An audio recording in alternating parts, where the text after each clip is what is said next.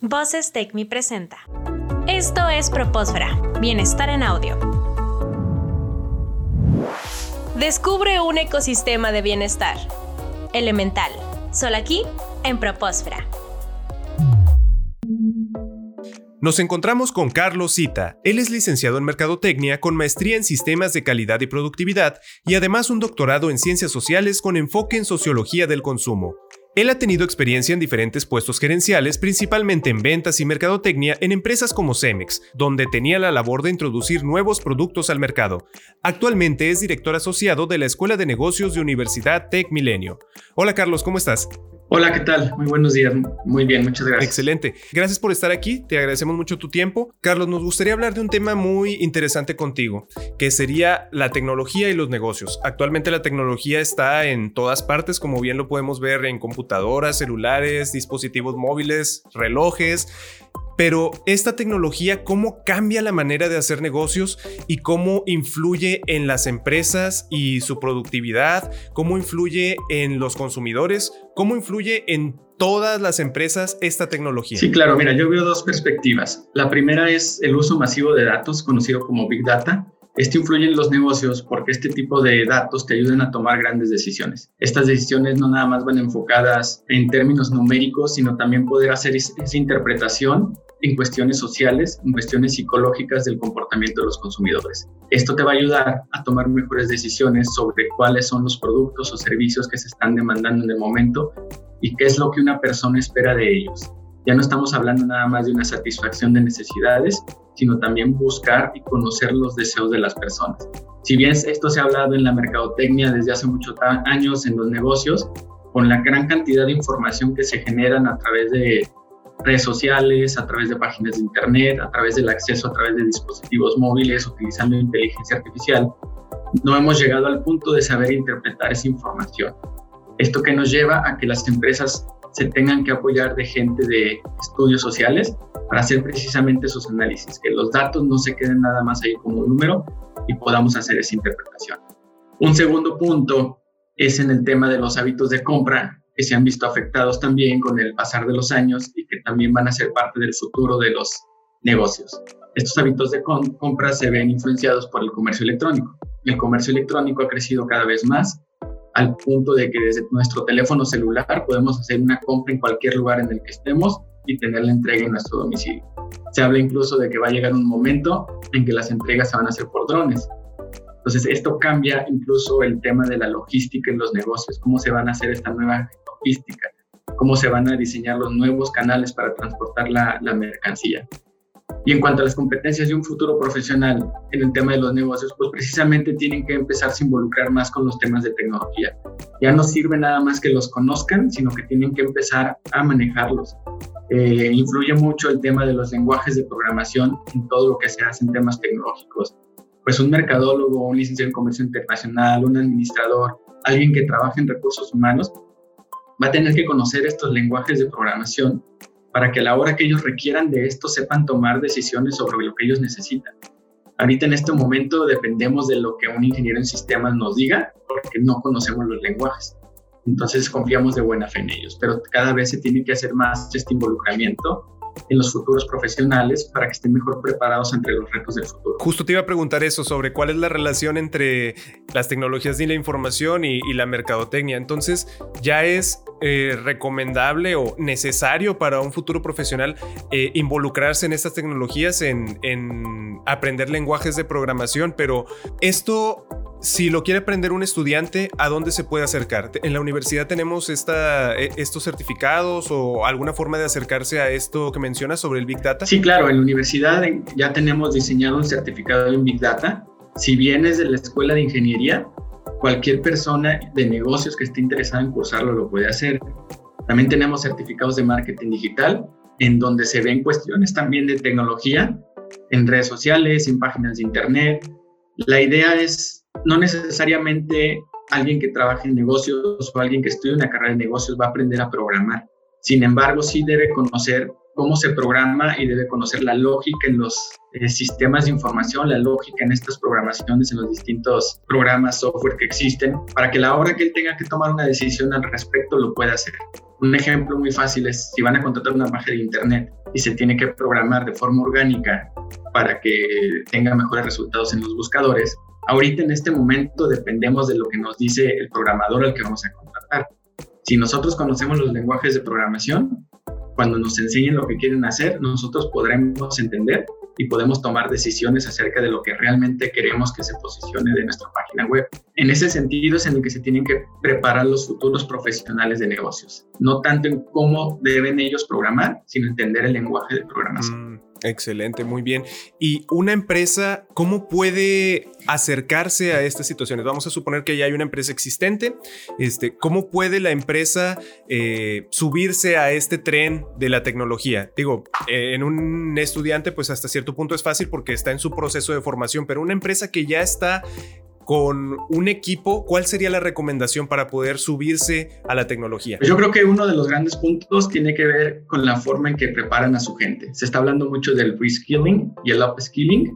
Tiene que decir con adquirir nuevas habilidades y nuevas herramientas para sus mismos trabajos. Eh, las empresas deben de buscar asociaciones, universidades para seguir capacitando. En este caso, podrían buscarnos a nosotros para capacitar en su gente en temas de Big Data, en temas de marketing digital, en temas de posicionamiento orgánico, en temas de redes sociales, para que su gente vaya teniendo esas nuevas habilidades y lo puedan aplicar a sus trabajos. Eh, es algo que es fundamental y sobre todo en estos tiempos en todas las empresas. Debe ser una inversión muy fuerte en los temas de capacitación para su gente. La capacitación no necesariamente tiene que ser con adquirir un nuevo título, adquirir una maestría, adquirir un doctorado, adquirir otra licenciatura, sino puede ser a través de microcredenciales que también se están diseñando en la universidad para lograr impulsar estos avances en las habilidades de la gente en sus trabajos. Carlos, ¿nos podrías dar algún ejemplo muy específico de qué es lo que puede hacer una empresa o negocio con el Big Data? Pues mira, cualquier empresa que maneje una página web eh, y que tenga redes sociales genera una gran cantidad de información. Eh, tu página web, si está con una estrategia de AdWords, que es posicionamiento pagado en buscadores, genera mucha estadística. Esa estadística está disponible para cualquiera que tiene Google. Entonces esa estadística tú la debes de tomar, la debes analizar y sobre eso debes tomar decisiones. El tema de todo esto es que debes conocer de estadística, porque los datos son tan grandes y son tan masivos que nunca vas a terminar de ver dato por dato qué es lo que te están poniendo las personas o qué es lo que están comprando o dónde están dando clics eh, o por dónde están entrando, de qué países, de qué regiones. Entonces, con toda esta información, si tú puedes hacer esos análisis estadísticos, tú puedes plantear hipótesis y tomar ciertas decisiones. Entonces, eso nos lleva a tener un muy buen conocimiento de herramientas estadísticas para el análisis de información. Después que ya sabes la estadística, las hipótesis que debes plantear, como te comentaba en un inicio, deben ser también de carácter social o de carácter psicológico para entender por qué están comprando lo que están comprando. Y es ahí el punto donde creo que en este momento la mayoría de las personas no están preparadas. Están preparadas para hacer el análisis de los datos, hacer estas interpretaciones a lo mejor a nivel estadístico, pero no a reinterpretarlas de una forma psicológica o social para comprender un comportamiento de Ahí es donde hay una gran oportunidad en los negocios, de cómo podemos lograr esto. Unas tendencias que marcan tanto en el Foro Económico Mundial como en otros este, organismos muy importantes es precisamente eso, de la necesidad de tener cada vez más investigadores sociales o personas de mercadotecnia con un enfoque psicosocial para poder entender los datos de esa forma y poder transformarlos en una decisión de compra. Entonces por ahí va el tema, ¿no? Eh, no es tan sencillo, no es tan fácil, requiere de tiempo, requiere de ir mejorando tus habilidades, pero yo creo que cualquier persona que esté interesada en esto simplemente tiene que empezar a estudiar, digo, no tienen que ser una licenciatura completa, empezar con microcredenciales que lo va a ir llevando a manejar cada vez mejor la tecnología, cada vez mejorar en el manejo del Big Data y poder llegar a toma de decisiones. Excelente. Mm, pues un tema muy interesante, todo lo que tiene que ver la tecnología y como nos mencionabas anteriormente, el e-commerce pues es algo que está detonándose muchísimo. Esta tecnología pues nos hace a fin de cuentas como consumidores las cosas más fáciles y a lo mejor también da beneficios a las empresas, pero lo vuelve un poco más complicado por todos los temas que, que, se tienen que tocar. Pero, ¿cómo consideras que se han visto afectados los negocios por esta contingencia? ¿Y qué es lo que las empresas y los profesionales pueden hacer al respecto? Pues mira, sí se han visto afectadas las empresas. Creo que el sector más afectado son las pymes y tiene cierta lógica. Las pymes a lo mejor son las que menos manejan temas tecnológicos todavía, todavía funcionan de una forma muy tradicional y al llegar la contingencia y mandarnos a todos a nuestras casas, pues les ha costado mantener sus operaciones por no tener esta tecnología, no tener sistemas de comercio electrónico. Las empresas que sí ya los tenían establecido, algunas les ha ido bien, algunas otras, creo que un sector, un sector que no ha sido tan afectado es el de los autoservicios. ¿Por qué? Pues porque las compras en contingencia, muchas de pánico, ha llevado a que incluso saturemos los supermercados, saturemos tiendas como Costco, como Sam's, por el tipo de necesidades que en ese momento teníamos. Recordarás que en los inicios de la contingencia lo primero que se acabaron fueron cubrebocas, gel antibacterial y guantes. En una segunda etapa se acabaron todo el papel de baño de todos lados. En una tercera etapa empezaron a comprar productos de ejercicio y hacer ejercicio. En otra etapa empezaron a comprar productos para cocinar, para hornear. Ha ido cambiando en las distintas fases de la contingencia y quien se ha podido adaptar mejor a estas etapas de la contingencia es quien ha podido salir adelante. Esto ha ido evolucionando con el confinamiento, se ha visto un incremento en el comercio electrónico, esa es una realidad. En México el comercio electrónico, si bien ya existía, no se manejaba tanto como se está manejando ahorita.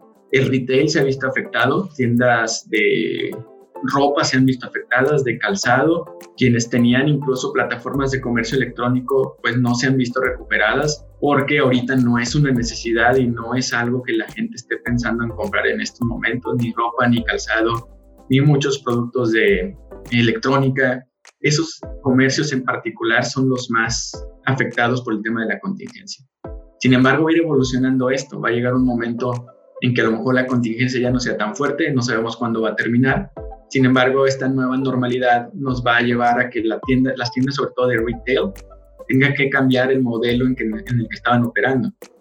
Probablemente el ir a la tienda como acostumbrábamos a ir principalmente en México ya no va a ser igual y van a crecer los, los sistemas de pick-up o de recoger las cosas en tienda, eh, los sistemas de delivery también, en todo lo, que se trate de retail. Y pues bueno, esto nos va a llevar a esa evolución, ¿no? De que cada vez más, incluso las pymes van a tener que adoptar esta técnica, van a tener que empezar a meterlo si quieren pues seguir en el mercado, ¿no? Son difíciles para ellos, pero creo que es el movimiento natural que tienen que seguir las empresas. Muy bien. Inclusive algunos restaurantes pues el negocio que tenían originalmente está cambiando de una forma radical. Cuando antes las personas iban al restaurante, pedían, el vendedor te ofrecía lo que se necesitaba eh, levantar en ese momento, hacía una labor también de vendedor. Actualmente pues ya tú nada más ves el menú, si lo tienes en internet o te llevaste uno a tu casa, llamas, pasas por él o que te lo traigan y ya pues el restaurante se termina convirtiendo más que en un restaurante en un negocio de comida donde no te venden tanto la ambiente, sino el platillo en sí. Es una forma en la que pues también hemos visto que ha cambiado esta situación. Mencionabas que las empresas tienen que irse metiendo en temas de tecnología. ¿Cuál es un primer paso que ellas pueden hacer? Un primer paso para poder entrar en la tecnología, entrar en estos nuevos modelos de negocios, en estos nuevos modelos para, para hacer sus negocios y poder sobrellevar la situación, tanto las empresas como los profesionales en el sector. Una gran estrategia es el marketing digital. Muchas empresas siguen apostando por los canales tradicionales de mercadotecnia y creo que esto tiene que cambiar. La mercadotecnia digital se va a hacer más fuerte. En términos generales, incluso es más económica que la mercadotecnia tradicional y puedes llegar a una mayor cantidad de gente o un público más segmentado. Es decir, las campañas de mercadotecnia digital tú las puedes dirigir, puedes decidir a qué personas llegan y a qué personas no llegan. Tienes que hacer un gran trabajo de segmentación que le llaman conocer el, el buyer journey o el journey de los compradores. Si tú sabes diseñar eso, pues vas a tener muy buenas estrategias. Hay que hacer esa inversión, hay que conocer de marketing digital. No incluye nada más una página web, incluye que la sepas posicionar, no incluye nada más tener Facebook, eh, debes de saber qué red social es la más adecuada para ti, hay muchas, no necesariamente Facebook es la más adecuada para tu producto o servicio, debes saber comprender cuál es, debes saber cómo funcionan un poco esos algoritmos para que tú sepas cómo vas a llegar a la gente y debes analizar esa información. Como te digo, tiene que ver mucho con cómo nos preparamos ante estos cambios, ante esta contingencia y qué tanto queremos cambiar para ir evolucionando nuestro negocio. La mercadotecnia digital te permite eso y creo que es una herramienta que va a tener mucho más peso en el futuro, pero también ya lo tiene en el presente. y creo que se vio acelerado precisamente por el COVID. Se ha venido acelerando la mercadotecnia digital, pues por una causa natural que está sucediendo en estos momentos, ¿no? Entonces los negocios tienen que ir evolucionando, ir dejando un poco de lado la mercadotecnia tradicional. Sigue siendo importante, pero tiene que ir cambiando. Incluso lo mencionaste hace un momento en el tema de los restaurantes la labor de venta ya no es la misma. Ya no voy a tener el mismo contacto uno a uno con las personas o con las empresas como lo teníamos antes. Entonces tenemos que buscar también nuevas formas de negociar a través de la tecnología o usando la tecnología. Y eso tiene que ir siendo parte del día a día de cualquier persona, de cualquier empresa, incluso de cualquier persona en sus casas. Esto tiene que cambiar e incluso ha cambiado en la educación con los que tenemos hijos pequeños pues ha cambiado el sistema en que vamos a estar educando a los niños y yo creo que eso también va a ser parte. excelente, sí, sin duda la mercadotecnia digital es todo un tema muy extenso que ya pues está hoy y estará con nosotros pues durante muchísimos años, ¿verdad? Eh, Carlos, ¿qué te parece si hablamos un poco más sobre mercadotecnia digital en el siguiente segmento? Hay mucho auge de lo digital. Esto sin duda llegó a la mercadotecnia y vemos publicidad en todas partes, ¿no? En tu celular, en tu computadora, en mensajes de texto, en todas las páginas encontramos a veces que estoy hablando con un amigo y de repente yo hablando con un amigo sobre que necesito vacaciones y me llega publicidad de viajes para toda la familia, cosas que pues son muy interesantes, hasta cierto punto podrían dar miedo, pero pues es una realidad que está ocurriendo ahora. Para las personas que no están familiarizadas con esto, ¿podrías explicarnos a grandes rasgos cómo funciona esta mercadotecnia digital? ¿Cómo es que llega a la persona correcta la información adecuada, por así decirlo. En este caso de el viaje, ¿cómo es que llega a estas personas esa información adecuadamente? ¿Cómo funciona la mercadotecnia digital? Sí, claro. Mira, ese es un poquito complicado explicar en términos muy técnicos, pero lo que utiliza la mercadotecnia digital es la inteligencia artificial. La inteligencia artificial la tiene Google en sus buscadores, la tiene Facebook, la tiene Instagram, la tiene Twitter, la tiene Snapchat, la tiene YouTube. Y lo que hace es que todo lo que tú navegas, la inteligencia artificial y los robots lo van leyendo. Es por eso que cuando tú te metes a navegar y buscas vacaciones, de repente en tu Facebook te van a llegar vacaciones. Y te metes luego a Instagram y te llegan vacaciones. Si después te pones a buscar zapatos, en tu Facebook te van a salir anuncios de zapatos. Y también en Instagram, o luego te va a llegar un mensaje, luego te va a llegar un correo. Todo esto ya está ligado y es la forma en cómo tú utilizas la información precisamente a través de esta inteligencia artificial. Yo veo la mercadotecnia digital en tres segmentos muy grandes. Una que tiene que ver con los posicionamientos de tu página web en buscadores. Si tú las posicionas bien, de forma orgánica y de forma pagada, pues te va a salir en los buscadores.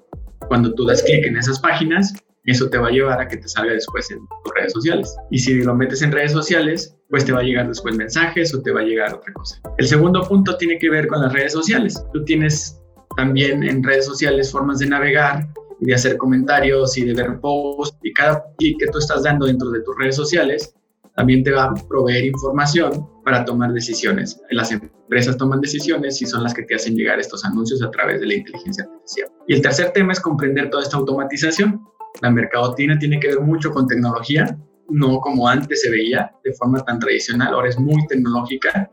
Entonces tú tienes que entender la forma en que hacen esta automatización, lo que tiene que ver con la inteligencia artificial, con el Big Data, con el growth hacking. El growth hacking son formas de, como de hacer pequeños hackeos para que a ti te llegue los anuncios que te están llegando. Entonces tienes que comprenderlos. Te comentaba en un segmento anterior que si bien no necesitas saber programar, porque no eres un programador, no te dedicas a eso, pero sí conocer cómo funciona esta tecnología para que tú tomes decisiones. Y esas decisiones son las que se ven afectadas en los buscadores y en la forma en que las personas les van llegando estos anuncios. Es un pequeño resumen. La mercadotecnia digital lo que va leyendo es todo el journey de la gente cuando está navegando en páginas web, en redes sociales. Todo se lee y por eso es que después te están llegando mensajes de todo lo que tú estás viendo en tus celulares, en tu computadora, en tus redes sociales. Y la mercadotecnia digital, si bien pues es algo que está en el presente y está en el futuro. ¿Consideras tú que es para todas las empresas? Es decir, todas tienen que estar en, marketing digital o a lo mejor se presta más para ciertos sectores o menos para ciertos sectores, porque inclusive hay algunas personas que piensan que esto va a desplazar a la mercadotecnia tradicional. ¿Cuál es tu opinión al respecto? Debe de estar en todas las empresas. Esa es una opinión personal. ¿Por qué debe estar en todas las empresas? Porque es parte del futuro del mercado y de los temas de negocios y es parte del presente ya también. No necesariamente tiene que estar de la misma forma en todas las empresas. Hay quienes van a optar por programas de tiendas en línea y hay quienes no necesariamente tienen que optar por tiendas en línea, dependiendo de cuál sea tu segmento, dependiendo de cuál sea tu mercado. Pero creo que todos deberíamos tener una página web. No necesariamente tiene que ser una gran página, sino una página bien diseñada, aunque sea sencilla para que esté bien posicionada. Lo más importante de una página web es el posicionamiento que tú puedas tener, tanto orgánico como pagado. El orgánico es probablemente más importante que el pagado cuando eres una pyme que no tiene grandes recursos para hacer una inversión pero si tu página está muy bien diseñada, puedes lograr un posicionamiento de forma natural en los buscadores. Y tienes que estar presente. No es ningún secreto que la gente cada vez más cuando está buscando algo, lo busca a través de Internet.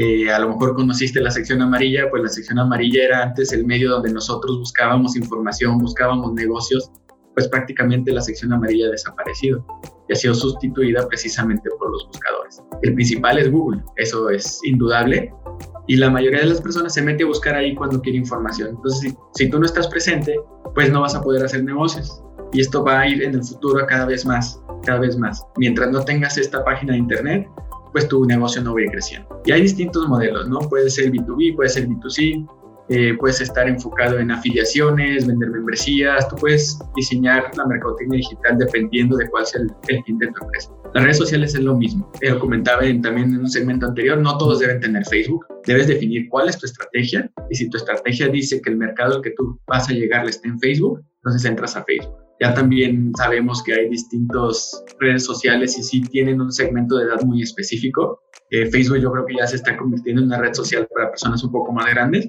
Instagram es para personas más chicas y ya tenemos TikTok, que también es para personas todavía ni siquiera millennials, ya les llaman centennials.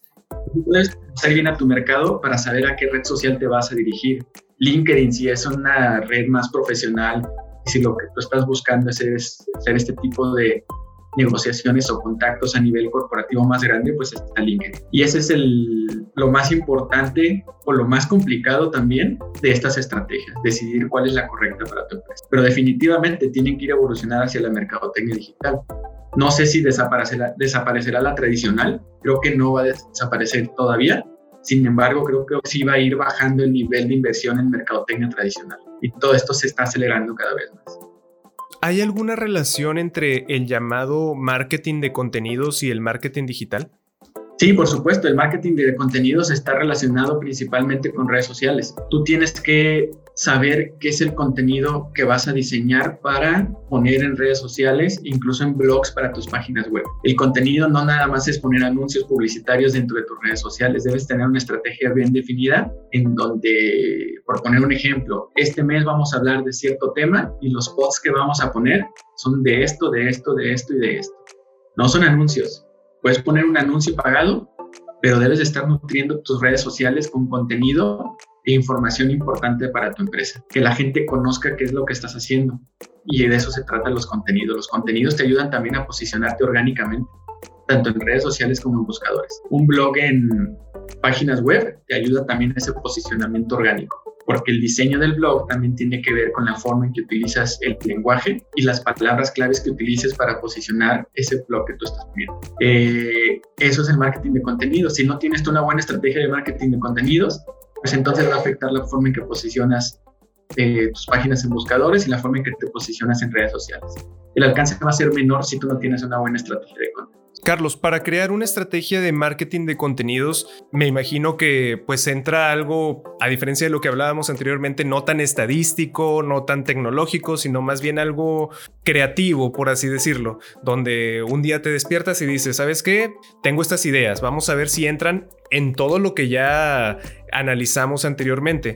Pero, ¿quién crea ese contenido? ¿Es el mercadólogo? ¿Es alguien un colaborador, alguien con el que el mercadólogo se asocia? ¿Hay agencias? ¿Cómo funciona esta creación de contenido? Hay de todo un poco. Lo mejor sería que tuvieras un mercadólogo en tu empresa, porque al final conoce lo que tienes, conoce tus productos, conoce tus servicios, conoce tu filosofía, tus valores, etcétera. Ese mercadólogo entonces puede crear una estrategia de contenidos. Dependiendo de la empresa, hay empresas que sí tienen unos departamentos de mercadotecnia muy grandes y dentro de su departamento de mercadotecnia, además de sus mercadólogos, tienen los copywriters que son gente principalmente de comunicación, que ya se encargan de hacer toda la estrategia o el diseño de los contenidos. Yo creo que es ese trabajo en conjunto. Si no tienes, puedes contratar una agencia, pero es, si tú contratas una agencia, debes de saber qué es, cuál es el contenido que tú quieres plasmar. Tú debes llevarles la estrategia, ellos no deberían de dártela. Si tú te confías en que ellos te den la estrategia, ellos no están en tu empresa y probablemente no comprendan exactamente qué es lo que tú quieres dar a conocer de tus productos o servicios o de tu empresa. Entonces es indispensable un mercadólogo que diga, esta es la estrategia, voy con mi agencia y empiecen a trabajar en la creación de estos contenidos. Se tienen que ir mapeando dentro del mismo contenido, tú tienes que decir a qué redes sociales van, a cuáles no van, cuál va a tal red social, cuál va a otra, eh, cuál va a un blog, cuál no va a un blog, el blog va a ser este one pager o va a ser dentro de tu misma página de internet. Tienes que tomar esas decisiones. Entonces creo que es importante, si lo tienes interno, trabajar en conjunto con tu gente de comunicación y si no lo tienes interno, tienes que trabajar en conjunto con una agencia. A fin de cuentas, eh, la labor del copywriter que anteriormente era quizá nada más para anuncios publicitarios, ya pues ahora se utiliza también para crear estos contenidos que no son propiamente de venta, sino para darle un posicionamiento a las empresas. Se podría decir que es alguno de esos trabajos que anteriormente no existían como tal, sino que se fue acomodando a las necesidades actuales. Digo, el, futuro a fin de cuentas nos está alcanzando y los modelos económicos están cambiando, las empresas. ¿Qué te parece si en el siguiente segmento hablamos de este otro tema muy interesante que es el capitalismo de stakeholders? Muy bien, dentro de estos cambios que están ocurriendo en el mundo, hay uno que llama mucho la atención. Actualmente estamos viviendo en un capitalismo, por así decirlo, que podríamos llamar tradicional, pero poco a poco las empresas están cambiando su mentalidad, no nada más con la intención de seguir redituando, sino también tener una relación más positiva con sus clientes, con asociados y esto se empieza a conocer con un nombre, como el capitalismo de stakeholders. Carlos, ¿podrías hablarnos un poco más sobre este tipo de capitalismo? ¿En qué consiste? ¿Cómo cambia la relación de las empresas con los clientes, el medio ambiente? Si hay algunos datos que pudiéramos mencionar al respecto. Sí, por supuesto. Mira, este nuevo movimiento o esta nueva filosofía es un cambio de paradigma del capitalismo tradicional. El capitalismo tradicional en su concepción era enfocado a maximizar las utilidades para los accionistas en generar ganancias, ganancias y más ganancias. Lo que busca esta nueva forma de capitalismo, y lo dice en su nombre, que es stakeholder, es llegar a todos sus grupos de interés. Esta teoría no es nueva, esta teoría surgió en 1970 por Milton Friedman, cuando generó la teoría de los stakeholders o grupos de interés en español. Entonces, lo que busca esta nueva forma de capitalismo, si bien sí es maximizar las ganancias de la empresa, pero también es beneficiar a todos sus grupos de interés.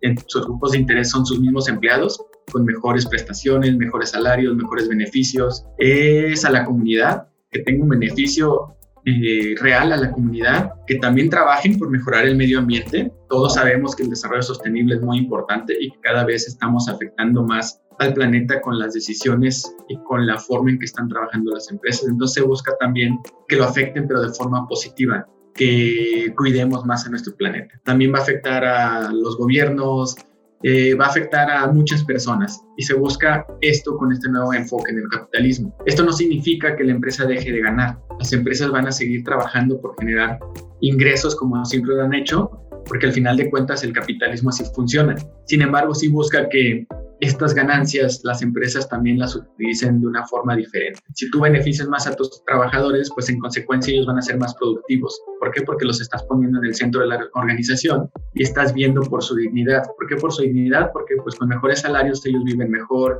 eh, pueden salir más rápidamente de situaciones de pobreza si las estuvieran viviendo, pueden acceder a mejores formas de educación. Entonces eso es positivo para el empleado y lo va a venir viendo reflejado en la empresa en productividad. Igual, si cuidamos el planeta, pues lo vamos a tener más tiempo, entonces vamos a poder seguir este, subsistiendo aquí por varios años y no afectar tanto la relación que tenemos con ellos, ¿no? La comunidad también, los programas sociales o los programas de responsabilidad social de las empresas son muy importantes, pero también es más importante que sus empresas trabajen dentro de sus sistemas productivos en beneficio del medio ambiente y no solamente con programas de filantropía. Por esto es la integración a toda la cadena de los stakeholders. También tienes que ver cómo beneficias a tus proveedores. Y que tus proveedores también trabajen con este nuevo esquema y que ellos también beneficien a todos sus grupos de interés. Al final de cuentas, si lo vas viendo, es un círculo en el que intervienen muchas personas y que es el beneficio de todos. Entonces, este nuevo movimiento es lo que busca. De hecho, se acaba de firmar el manifiesto de Davos en 2020, en febrero, donde presidentes de los países más poderosos del mundo, organizaciones civiles, empresas lo firmaron para que sus empiecen a trabajar con esta nueva forma de capitalismo. Excelente.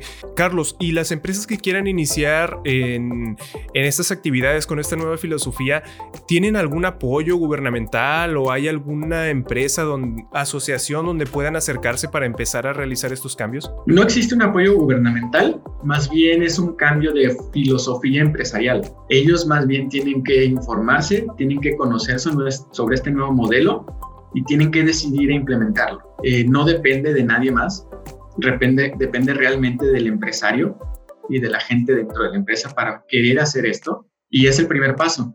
Eh, hay que buscar. Eh, es nuevo también. El manifiesto de Davos, como te comenté, se acaba de firmar a finales de febrero de 2020, en el que estas empresas se comprometen entonces, pues es evolucionar también por parte de ellos, ¿no? Ir buscando estas nuevas formas de hacer negocio y nuevas formas de beneficiarnos todos de, de estos negocios. Carlos, ¿hay alguna estrategia ¿Existen algunas estrategias básicas por las que alguna em-, empresa pudiera empezar a tener todos estos beneficios, no solo para sí misma, sino para pues, su comunidad, sus empleados, sus interesados, como mencionábamos? Y también, ¿podrías compartirnos el ejemplo de alguna empresa que esté haciendo acciones de este tipo? Sí, mira, hay hay algunas estrategias y lo vemos en Universidad de Tecmilenio.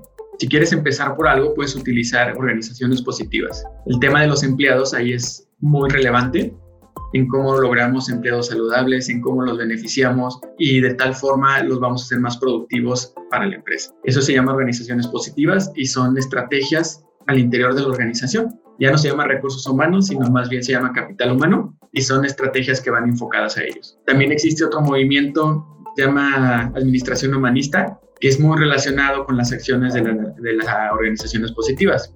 Administración Humanista busca poner al ser humano, la persona al centro de la organización, trabajar por su dignidad, trabajar porque él se sienta bien dentro de la empresa y es el mismo resultado. Al él sentirse bien, va a ser productivo y no al revés. Eres productivo y entonces yo te recompenso. La recompensa la tienes y por consecuencia vas a ser productivo es igual, cambiar un poco el esquema, es voltear el esquema. Pues es muy interesante toda esta nueva filosofía y cómo va a ayudar a las empresas y a fin de cuentas a todos sus interesados. Y pues a fin de cuentas esto beneficia a la empresa después de todo también. Por último, Carlos, ¿tienes algún comentario que te gustaría agregar? ¿Algo que quieras que se lleven, además de todo esto que mencionamos, nuestros escuchas? Sí, mira, yo creo que el mejor mensaje que yo les puedo dar es que lean, que investiguen si quieren conocer sobre el futuro de los negocios, si quieren conocer qué es lo que viene en los negocios, si quieren conocer nuevos temas de tecnología. Es importante que lean, es importante que se metan a los mismos buscadores, van a encontrar información, van a encontrar blogs, van a encontrar artículos, van a encontrar libros, eh, van a encontrar muchas cosas que los pueden ayudar a conocer qué es lo que viene en temas de tecnología, qué es lo que viene en temas de negocio. Y entonces ustedes van a poder hacer estrategias que los lleven a tener éxito en sus empresas, que los lleven también a evolucionar en temas de negocios, en temas de mercadotecnia, en temas de comercio internacional, en temas de recursos humanos. Es un gran consejo. Eh, yo leo todos los días, me meto todas las mañanas un rato a buscar información y creo, creo que eso te lleva a conocer un poco más. Excelente. Pues muchas gracias, Carlos. Te agradecemos mucho tu tiempo y toda la información que nos diste y esperamos próximamente tenerte en este programa. Muchísimas gracias. Hasta luego. Continúa con nosotros. Estás en Propósfera. Las opiniones vertidas en este programa son responsabilidad de quienes las emiten y no representan necesariamente la opinión de Universidad Tecmilenio.